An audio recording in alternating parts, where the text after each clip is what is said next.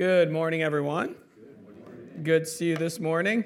Um, I just want to start off by announcing this is going to be our Christmas uh, sermon series uh, starting next week. Okay, this week we're finishing off our lead by example, but this is going to be our Christmas sermon series. It's called This Christmas I Want to Learn How to, and here are some of the topics. We'll release the topics this way if you have a friend or family member that you that might interest them a topic. So next week we're going to start with This Christmas I want to learn how to manage my anger, and if you're like I'm not angry, you need to come.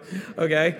Um, then we're going to go on to this Christmas, I want to learn how to resist temptation. Then this Christmas, I want to learn how to have peace with others. Then this Christmas, I want to learn how to patiently wait. Then this Christmas, I want to learn how to focus on Jesus, and that's going to be Christmas Eve. And then the Sunday after Christmas will be uh, I want to learn how to share my faith. And then the, the first week of the new year will be this Christmas, I want to learn how to have joy. After we do all this, then we're going to get into the book of Daniel. So uh, that's kind of where we're going. I'm going to open in a word of prayer, and then we'll get right into the message this morning. Heavenly Father, we're so thankful for this day. We're thankful for each person that's here this morning, Lord. We're thankful that we could lift your name in praises. So we pray now, Lord, as we spend time in your word, learning, Lord, about how to truly be servants like you served us. I pray, Lord, that you would press upon our hearts that we would not live our lives for ourselves, but we would live for your glory and for the benefit of others. So I'm thankful again for this opportunity that we have to be here, uh, for this time that we can open your word together. In Jesus' name we pray. Amen. So, this is our final week in our series, Lead by Example. And today we're going to learn about leading uh, the example of service. There we go. Oh, go back one. There we go. Okay, so we're going to learn about the example of service. And the truth is, great leaders serve others. And serving others should actually be the mark of every Christian. So there's many areas of success in life, and when it comes to leadership, people can become very successful and have many people serving them while they reap all the benefits of being served. But for the Christian, and in regard to Christian leadership, we're not looking for success that elevates us, but we're looking to elevate the name of Jesus. And the way that we actually do that is through dedicating our life to service. So, today, what we're really going to do is we're going to look at Jesus as the example. Jesus is our example of service, and he explains that to all of us through a situation that actually arose between him and two of his closest disciples, and they didn't really understand the concept of servant leadership. So the account is found in Mark chapter 10. It's all going to be on the screen here. We follow along here. And it says this And James and John, the sons of Zebedee, came up to him and said to him, Teacher, we want you to do for us whatever we ask. And he said to them, what do you want me to do for you? And they said to him, Grant us to sit at your right hand and one at your left in glory. So then it goes on. He says this Jesus said to them, You do not know what you are asking. Are you able to drink the cup that I drink or be baptized with the baptism that I which I am baptized? And they said to him, We are able. And Jesus said to them, the cup that I drink, you will drink, and the baptism which I am baptized by, you will be baptized. But to sit at my right hand or at my left is not mine to grant, but is for those for whom it has been prepared. And when the ten heard it, they began to be indignant at James and John. So, in this passage, we have two disciples, James and John, and they have a request of Jesus. Their request, obviously, of Jesus was kind of a selfish and self serving request because they said, I want to be VIP in the eternal place, okay? We want to be the VIPs. We want to be one on the left and one on the right, okay? Their mindset was wrong in three areas, and that's what I want to look at. First, they thought eternity was going to be like here. The concept in the fact that they said, Grant us to sit one at your right hand and one at your left in glory. L- listen, okay? When, we, when it comes to eternity, let me just tell you this there are no bad seats, okay? There are no bad seats. Some of you have been to concerts and games and this and that, and you know, where were you, right? You're way up there. You just got in the room, okay? So the, truth is, there's no bad seats or no bad places in heaven. They're attributing earthly things to eternity, which is the idea that I can achieve and I can be more important than you. Now, in this world, we look at those that are in roles of leadership as more important. We feel they must be more important because they have more responsibility. Now, the worldly perspective is that they are actually more important. It is true in many cases they have more responsibilities, but that does not mean they have more value or worth than someone that doesn't have those same responsibilities. Now, in God's economy, each person is important and valuable to God and is important and valuable in eternity. Now, James and John, in their requests, were showing they didn't have a full grasp on that concept.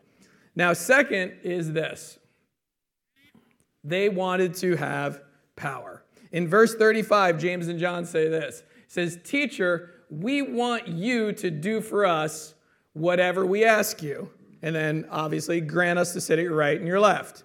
They wanted to make decisions and be in charge. Hey, Jesus, here's what we want, okay? Here's what we want, Jesus. Not, hey, Jesus, what do you want from me? Think about this. They were saying to the God of this universe, do what I want you to do. It's kind of funny, though, because we might look at them and say, I can't believe they said that. But don't we do that sometimes in prayer?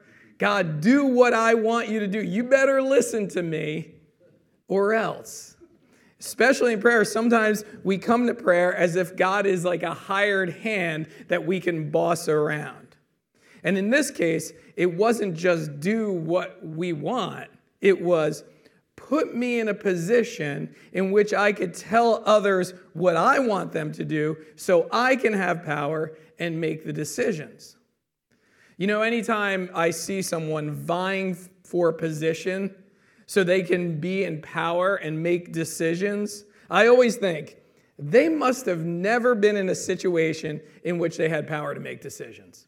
They must have never been in a situation because if they had, they would realize that making decisions is a huge responsibility. And guess what? More times than not, people will be upset with you when you make the wrong decision, but expect you to always make the right decision.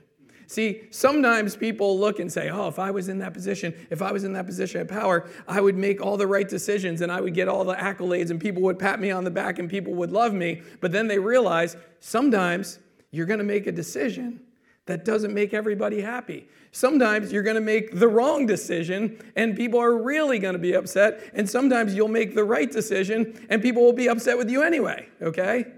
So here's the thing those that have never been in position, positions of authority often think it's about receiving glory, and they fail to realize it's about having weighty responsibilities that often impact those around you, and you're in the hot seat when things kind of start to go bad.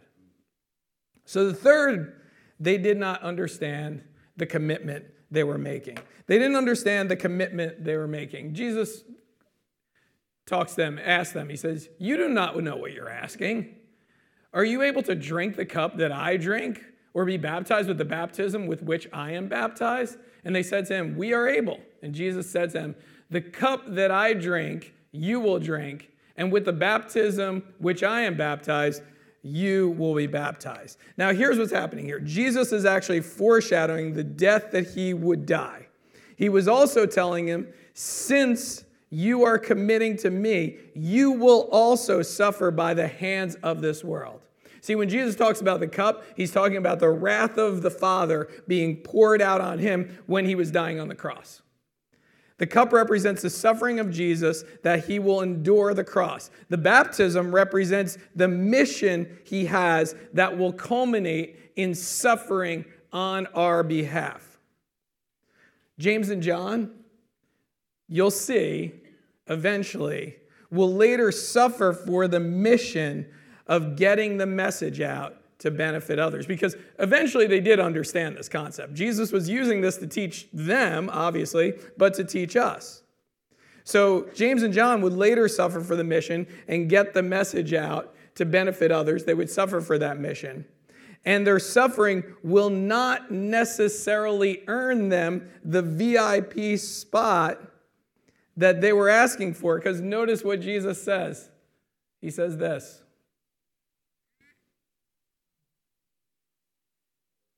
oh boy. Okay. Up, oh, he says this. I have it in my notes. but to sit at the right hand or at my left hand is not mine to grant, but it is for those for whom it has been prepared. Notice what Jesus is saying here. He's actually saying here, hey, listen, guys, you know what? You're asking me this request. You want this to happen, but guess what? These places are already prepared, okay? The Father knows who's sitting where and who is going to have authority. So, this is not something that you're going to be thinking about right now. You're just going to be thinking about following me. But finally, let's see if this is going to work. There we go. The final thing, the final point is this they were pushing others aside. Notice it says, and when the 10 heard it, they began to be indignant at James and John. Now, you have 12 people following Jesus.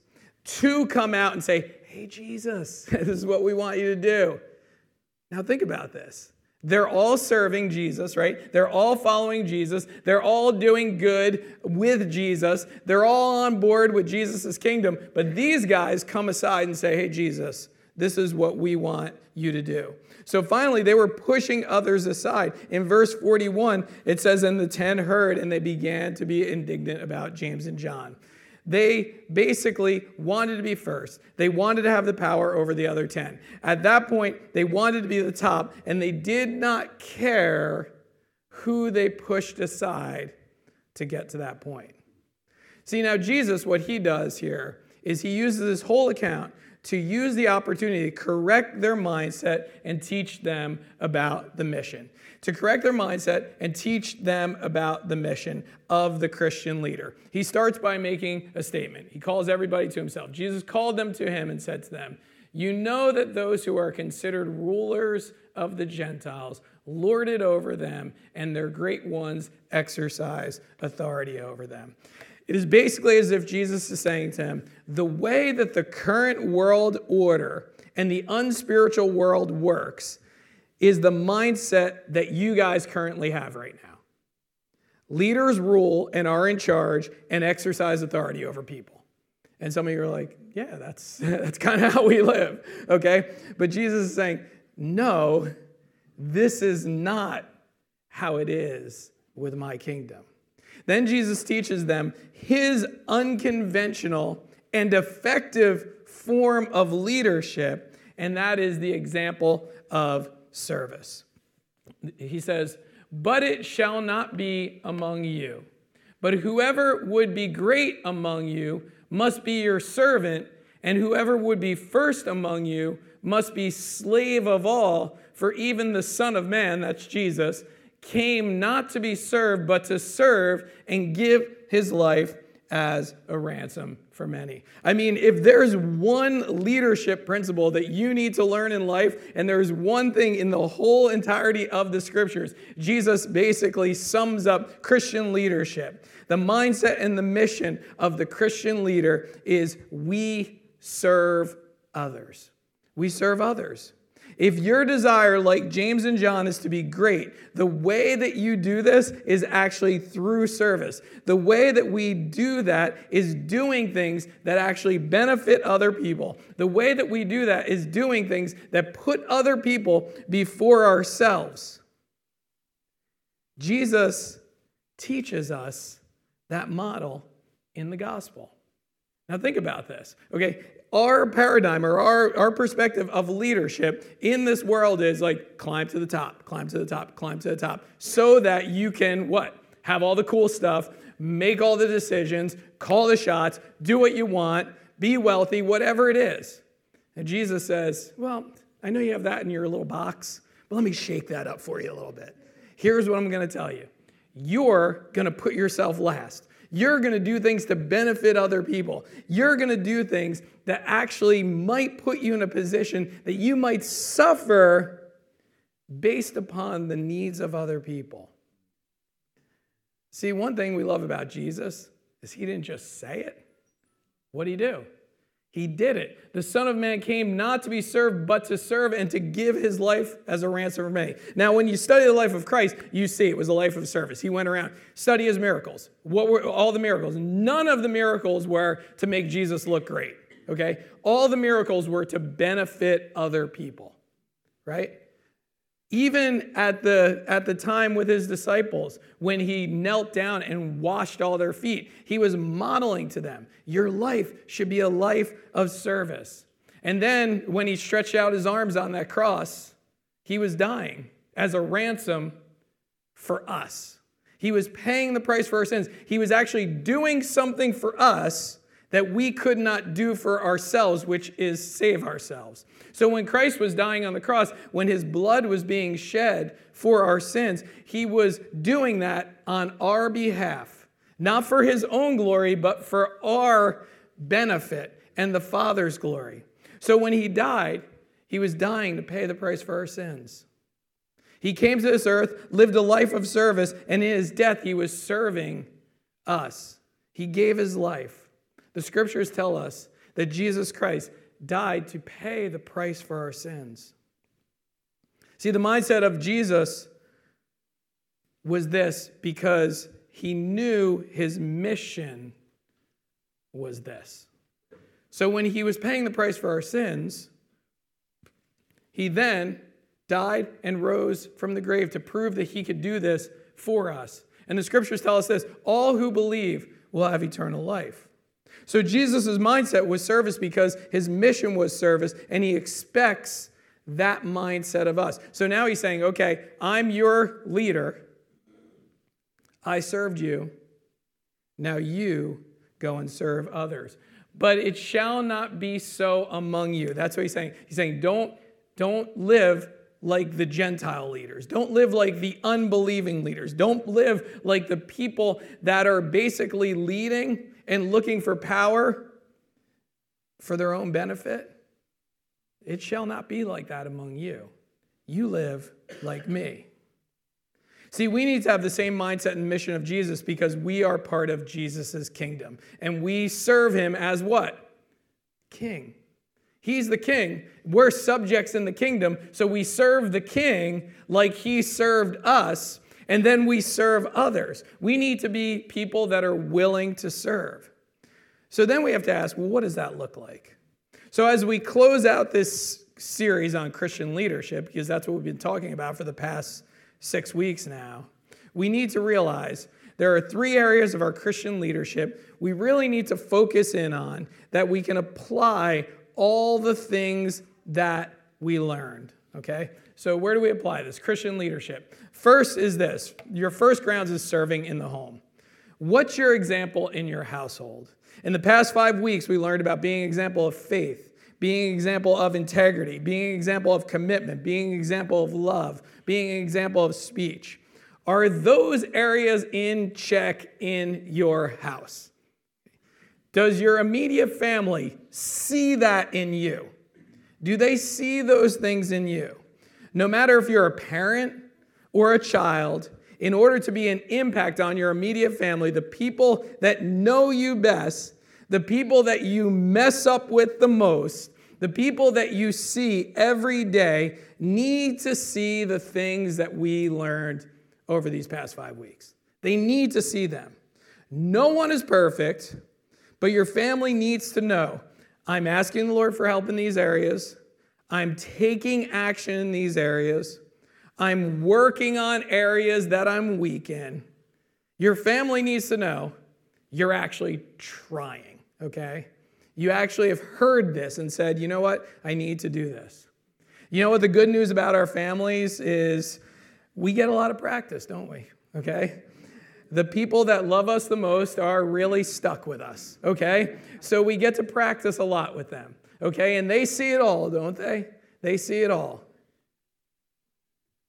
The next focus of the Christian leader should be serve in the church. What are you doing in the church? The church is made up of all of us, and the more you do, the more we can do. The more you do, the more we can do. We are doing this together. We are the body of Christ. We're not serving for the church to make a name for the church. We're serving in the church because the church is a vehicle that Jesus created basically for believers to be together to actually bring glory to his name, to collectively serve the kingdom of God, to bring glory to Jesus. You know, when people compliment the work of the church in the community, because like I meet people in the community, talk to people in the community, like, oh, you're a Forked Baptist Church. I always take the opportunity to say we have a lot of committed, generous people that love the Lord and use their time and resources. I can't take credit for this. This is all for the Lord based upon the commitment of the people. So when people say, Oh, I've been to that or I did that, say, You know, we have so many people. And when, when we have an event, I'll say that's like pretty much 100% run by volunteers, that event right there. Just to make sure people know, you know what? This isn't like some kind of business structure, okay? This is what we do, and this is the business structure, and, and the pastor is the CEO. And this, no, no, we're the body of believers serving together. You have gifts, talents, and abilities to use to serve. And guess what? The more you're able to do, the more you're willing to do, the more we can do in this community. So if you're not serving, look for opportunities. We have a list printed out actually um, in the foyer. You can pick one of these up on the way out. It's a bunch of different ministries, some purpose for those ministries, and what their volunteer needs are the goal of this service, this whole sermon series, remember, is equipping the next generation. The way that we equip is get people into service. The way that you learn how to serve is do it, right? Okay? We don't say, like, okay, now you got to do 10 weeks of this training and this and that. Sometimes it's just like, hey, come on out, and you're going to learn on the job a little bit, okay? We're going to make sure you're a safe person and you're not going to hurt anybody or anything like that. Obviously, we're going to do diligence in those areas. But hey, the truth is, and I'll tell you this very plainly I would not be in ministry today if I didn't have a youth pastor who said to me, Hey, Mike, do you want to help out with the youth ministry? When I graduated high school and I really had nowhere else to go. I wouldn't be in ministry today if it wasn't for Matt Mikulak asking me that question. That one question, and me as a young person saying, Huh, he wants me to help out? Sure, I'll, I'll help. And here we are 20 some odd years later. So, the way that you really start to get to serve is just start to serve. And guess what? The more you serve, the more you learn. The more you learn and the more you serve, the more you find joy in that service. The more you realize, you know what? If I live every day for myself, I'm just going to be a miserable person. And you know what? You can talk to people, and I can guarantee this there's people later on in life and if they look back and say the highlights of their life, I can almost guarantee they will tell you are times that they gave up for others and helped other people. So if you're not serving, look for opportunities. We have a list of those ministries looking for volunteers. Those are more long term things. But we have a couple of short term things coming up. That night of fellowship for the first lighting. I think they need people to like bake cookies and stuff like that and serve them there at that. Um, we have the live nativity coming up. Short term things. Maybe you don't want to commit to anything for a long time because you're afraid to commit to something. You know, something like live nativity, it's one night. You can come during the day, set up, serve that night, and then you're done. This church would not be what it is without the many faithful servants that have served for many years. And the goal is that will continue for decades. That's the goal, okay? That's the goal. It's not just today, it's for the future. It's for when most of us are long gone and in glory, right? But we want to know that this is continuing on. The truth is, there will always be people that cannot be impacted by the ministry of the church because they will not allow themselves to get close enough. Okay, so we serve within the church, right? But there's always going to be people, people that will not allow themselves to get close enough. You might say to a friend, like, hey, why don't you bring your family out to the live nativity? They're like, nah, I'm not going to that church. I'm not going anywhere near a church. Maybe they're hurt. Maybe they have some good reasons for not coming near a church, and maybe they have some very bad reasons for not coming near a church. But the truth is, they have reasons for not coming near the church. And the point is, as believers, we're called to impact the world around us. And so this is where it really gets even more difficult. Okay? Some people think, oh, serving in church, that's hard. This is where it gets more difficult. Serve the world. How are you impacting the world around you? Okay, so the home, remember, those are the people that love you and that are stuck with you. Well, the world, they're not stuck with you, okay? They could chuck you, okay? If you're like, if you're not a good testimony out in the world, people won't be your friend, okay? People will maybe fire you from your job, people will alienate you, okay? So serving the world is so important because your testimony has everything to do with it. All the things that we talked about this over this series, your testimony has everything to do with how much impact you have on other people. We can't expect the world to come to us. Some will, but maybe not. So, your Christian testimony may be the only thing that people see to draw others to Jesus.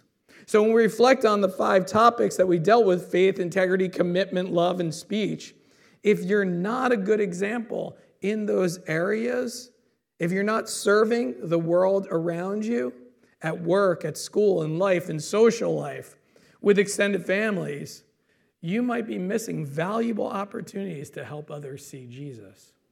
You might be missing valuable opportunities to help others see Jesus. See, we do not need an official title to lead people to Jesus right? You don't have to be a pastor to lead somebody to Jesus. In fact, when you study the Bible, some of the greatest servants of the Lord were the people that had no important title, no special education, no accolades. They were average people that loved the Lord and realized that the way that we bring the Lord glory is to actually serve Him. So, my call to you after all these weeks of talking about Christian leaderships is let's be those people. Let's be those people for the world. Let's be those people for this church. Let's be those people in our homes so that we can actually impact the community and the world around us. Let's pray. Heavenly Father, we're so thankful for this day. I'm thankful, Lord, for this, this series that we just finished up today, Lord, that we could methodically go through the characters of a leader who loves you. Lord, because you're the leader that loved us and exemplified all these things in your life while you were here on this earth. And we're thankful for that. We pray, Lord, if we're hung up on any type of idea of leadership that the world has fed us, I pray, Lord, that we would see the servant leader that you are and be reminded constantly that you desire us to serve. In Jesus' precious name we pray. Amen.